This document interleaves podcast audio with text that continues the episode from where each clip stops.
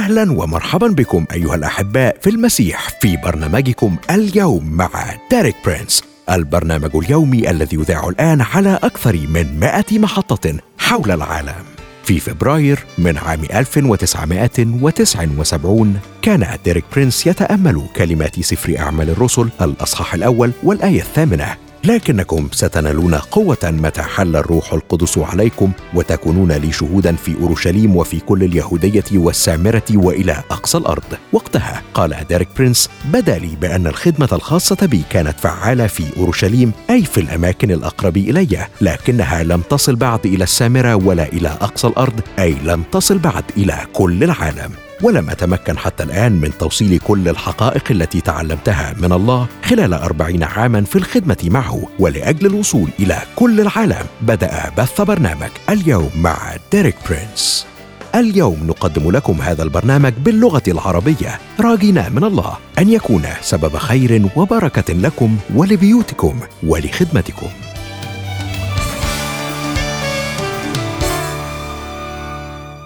أهلا بيك صديقي المستمع في حلقة جديدة من سلسلة حلقات مواجهة المستقبل في برنامج اليوم مع ديريك برينس. معك أشرف ومريم. أهلا يا مريم. أهلا بيك يا أشرف واهلا بصديقنا المستمع.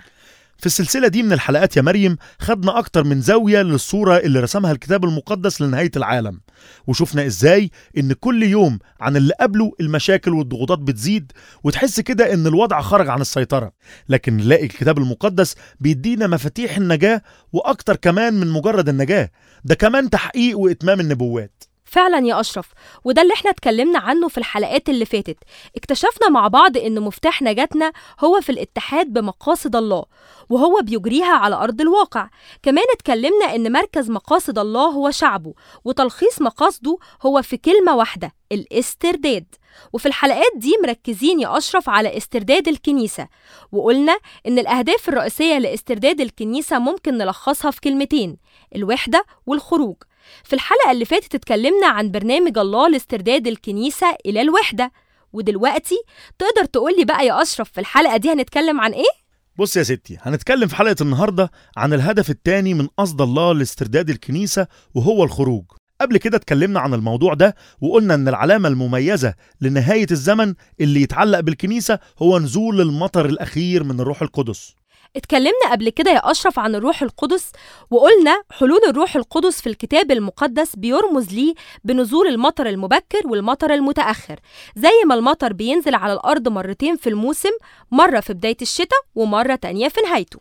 يعني يا مريم قصدك تقولي تاريخيا الروح القدس بيحل على الكنيسة مرتين المرة الأولى ورمزها المطر المبكر اللي حل على كنيسة العهد الجديد وإن المطر المتأخر ده رمز لحلول الروح القدس على الكنيسة في الأيام الأخيرة. طب يا أشرف تعالى نخرج بسرعة نسمع رأي ديريك في زيارة الروح القدس للكنيسة. يلا بينا.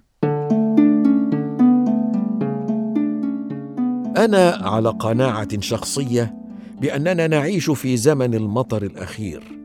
وأن الزيارة الحالية التي يقوم بها الروح القدس في جميع أنحاء العالم في الوقت الحاضر هي تحقيق تلك النبوءة التي جاءت في سفر يوئيل بأن الله سوف يرسل لشعبه المطر المبكر والمتأخر. الآن هذه المقارنة الأولى بين المطر الطبيعي والمطر الروحي يقودنا مباشرة إلى مقارنة الأهداف من كل نوع من المطر. ففي كلا الحالتين الهدف النهائي للمطر في الاقتصاد الإلهي هو الحصاد. جاء هذا في كل مكان تقريبا في الكتاب المقدس يتحدث الله فيه عن سقوط أمطار لشعبه إنها مرتبطة بشكل مباشر بالحصاد. لذا في حالة المطر الطبيعي فمن المنطقي أنه حصاد طبيعي جمع الحبوب من الأرض.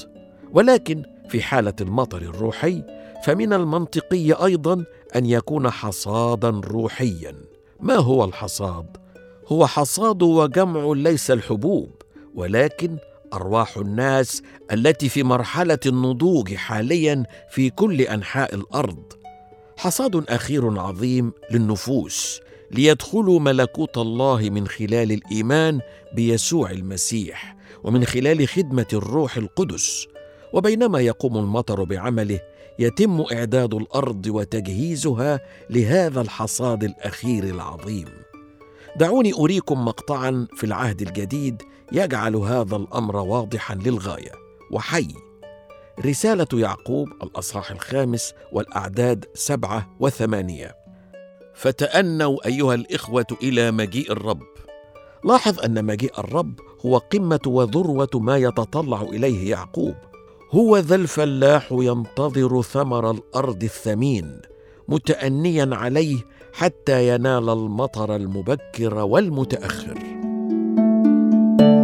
وده يا مريم اللي قاله ديريك إنه مش هيكون في حصاد لو الامطار ما نزلتش. الامطار الأولى والأخيرة يعني المبكر والمتأخر وإن الفلاح اللي مستني يحصد اللي زرعه بعد تعب وجهد لازم يكون عنده صبر لنزول المطر المتأخر عشان يقدر يجمع المحصول. حتى المبدأ ده طبقه يعقوب لما قال الآية دي فتأنوا أنتم وثبتوا قلوبكم لأن مجيء الرب قد اقترب. عارف يا أشرف في درسين مهمين لموضوع المطر ده. أول حاجة إن زي ما المطر مهم للحصاد في الحقيقة فهو مهم برضو على المستوى الروحي. علشان يكون في حصاد لنفوس كتيرة في الملكوت لازم يكون في مطر من الروح القدس على الكنيسة في الأرض. تعالى يا أشرف نخرج نسمع ترنيمة مع صديقنا المستمع ونرجع نكمل مع بعض كلامنا. يلا بينا. كما يشتاق الإيل لجداول المياه. هكذا تشتاق نفسي ليهواه كما يشتاق الإيل لجداول المياه. هكذا تشتاق نفسي ليهواه عطشت نفسي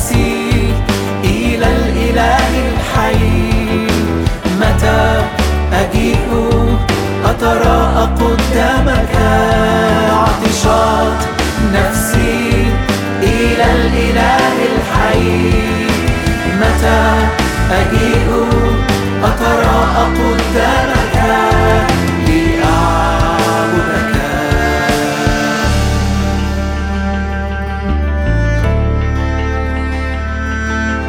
كما يشتاق الإيل لجداول المياه هكذا تشتاق نفسي ليهواه كما يشتاق الإيل لجداول المياه. هكذا تشتاق نفسي ليهواه عطشت نفسي ورجعنا لك يا صديقي المستمع علشان نشوف الدرس التاني اللي كلمنا عنه الله في رسالة يعقوب والأصحاح خمسة. بيتكلم إن في مطر متأخر قبل مجيء الرب وبيختم يعقوب بمجيء الرب فبيقول فتأنوا إلى مجيء الرب. وبعد كده بيقول في الختام فتأنوا أنتم لأن مجيء الرب قد اقترب. يعني يا أشرف نقدر نقول برنامج الله اللي عمله للكنيسة كان في مطر مبكر وده لكنيسته الأولى وفي مطر متأخر لكنيسته في الأيام الأخيرة علشان يكون الوقت جاهز لحصاد نفوس للرب. وهنا نشوف إن مجيء الرب مرتبط بوقت الحصاد ده وده بنشوفه في إنجيل متى إصحاح 13 وعدد 39 بيقول يسوع والحصاد هو انقضاء العالم.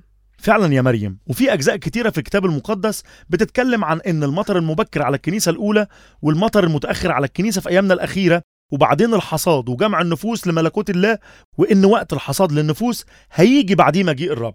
وفي كمان يا أشرف جزء تاني بيأكد الكلام ده هنلاقيه في سفر أرمية إصحاح 5 والأعداد 23 و 24 بيتكلم عن إسرائيل وزمن النبي أرمية. بيقول كده وصار لهذا الشعب قلب عاص ومتمرد عصوا ومضوا يعني بعدوا بعيد عن ربنا ومش قادرين يسمعوا صوته. كمان بيكمل وبيقول ولم يقولوا بقلوبهم لنخف الرب إلهنا الذي يعطي المطر المبكر والمتأخر في وقته. يعني ملاحظين عدم قدرتهم على رؤية الغرض من المطر ودي علامة للقلب المتمرد. وبعد كده يكمل أرمية ويقول يعطي المطر المبكر والمتأخر في وقته يحفظ لنا أسابيع الحصاد المفروضة. الكتاب المقدس كله بيأكد على ده وإيه هو الغرض من المطر؟ علشان يضمن لينا الأسابيع المحددة للحصاد. ده حقيقي يا مريم في عالمنا الطبيعي وحقيقي في عالمنا الروحي كمان. إيه رأيك نشوف رأي ديريك في الكلام ده؟ يلا بينا. لهذا السبب يعطينا الله المطر لأنه بدون المطر لا يمكن جمع الحصاد. هذا حقيقي في العالم الطبيعي. وحقيقي في العالم الروحي. لماذا يسكب الله روحه القدوس على الكنيسة كلها الآن لإتمام النبوءة؟ ليضمن لنا الأسابيع المحددة للحصاد. بالنسبة لي هذه رسالة ملحة للغاية. الحصاد ليس فترة طويلة في أي أرض بل هو فترة وجيزة. يعرف أي مزارع في أي مكان في العالم أنه عندما يكون الحصاد ناضجا إما أن تجمعه أو ستخسره. إنه فقط بضعة أسابيع قصيرة. لقد ضمن الله هذه الأسابيع من الحصاد للكنيسة على الأرض اليوم حتى يتم جمع الحصاد. إنه أمر في غاية الأهمية والإلحاح. من الضروري للغاية أن تنفتح أعيننا ونرى ما وفره الله لنا لنرى برنامجه ونتفق مع هدفه. والآن سوف أتكلم عن بعد آخر لموضوع الحصاد وأعطيكم نوعا عمليا جدا من التطبيق على الوضع في عالمنا اليوم. يواجه عالمنا اليوم عددا مما نسميه الانفجارات. زيادات هائلة مفاجئة وتصاعد مفاجئ. دعوني أذكر أربعة أنواع من الانفجارات التي تواجهنا اليوم كمعرفة عامة. اولا الانفجار السكاني. فعدد السكان على الأرض يزداد بمعدل ينذر بالخطر. أعتقد أننا قد تجاوزنا بالفعل الخمسة مليارات. ثانيا انفجار وثورة السفر أي قدرة الإنسان على السفر إلى أي مكان على سطح الأرض في فترة زمنية قصيرة بشكل مثير للدهشة. قال أحدهم لم يعد السفر مقيدا بالوقت بل بالمال. إذا كنت تستطيع الدفع يمكنك الذهاب إلى هناك. ثالثا انفجار الاتصالات أي طرق التواصل. إذا جلبت المطبعة ثورة روحية فما الذي يمكن أن نتوقعه اليوم من الارتفاع المفاجئ في الراديو والتلفزيون والتسجيل وجميع الوسائط الحديثة الأخرى التي وضعت فجأة تحت تصرفنا؟ ورابعا الانفجار الروحي. انسكاب الروح القدس في جميع أنحاء العالم مما أدى إلى عودة التجديد والقوة والنصر. إلى كنيسة يسوع المسيح.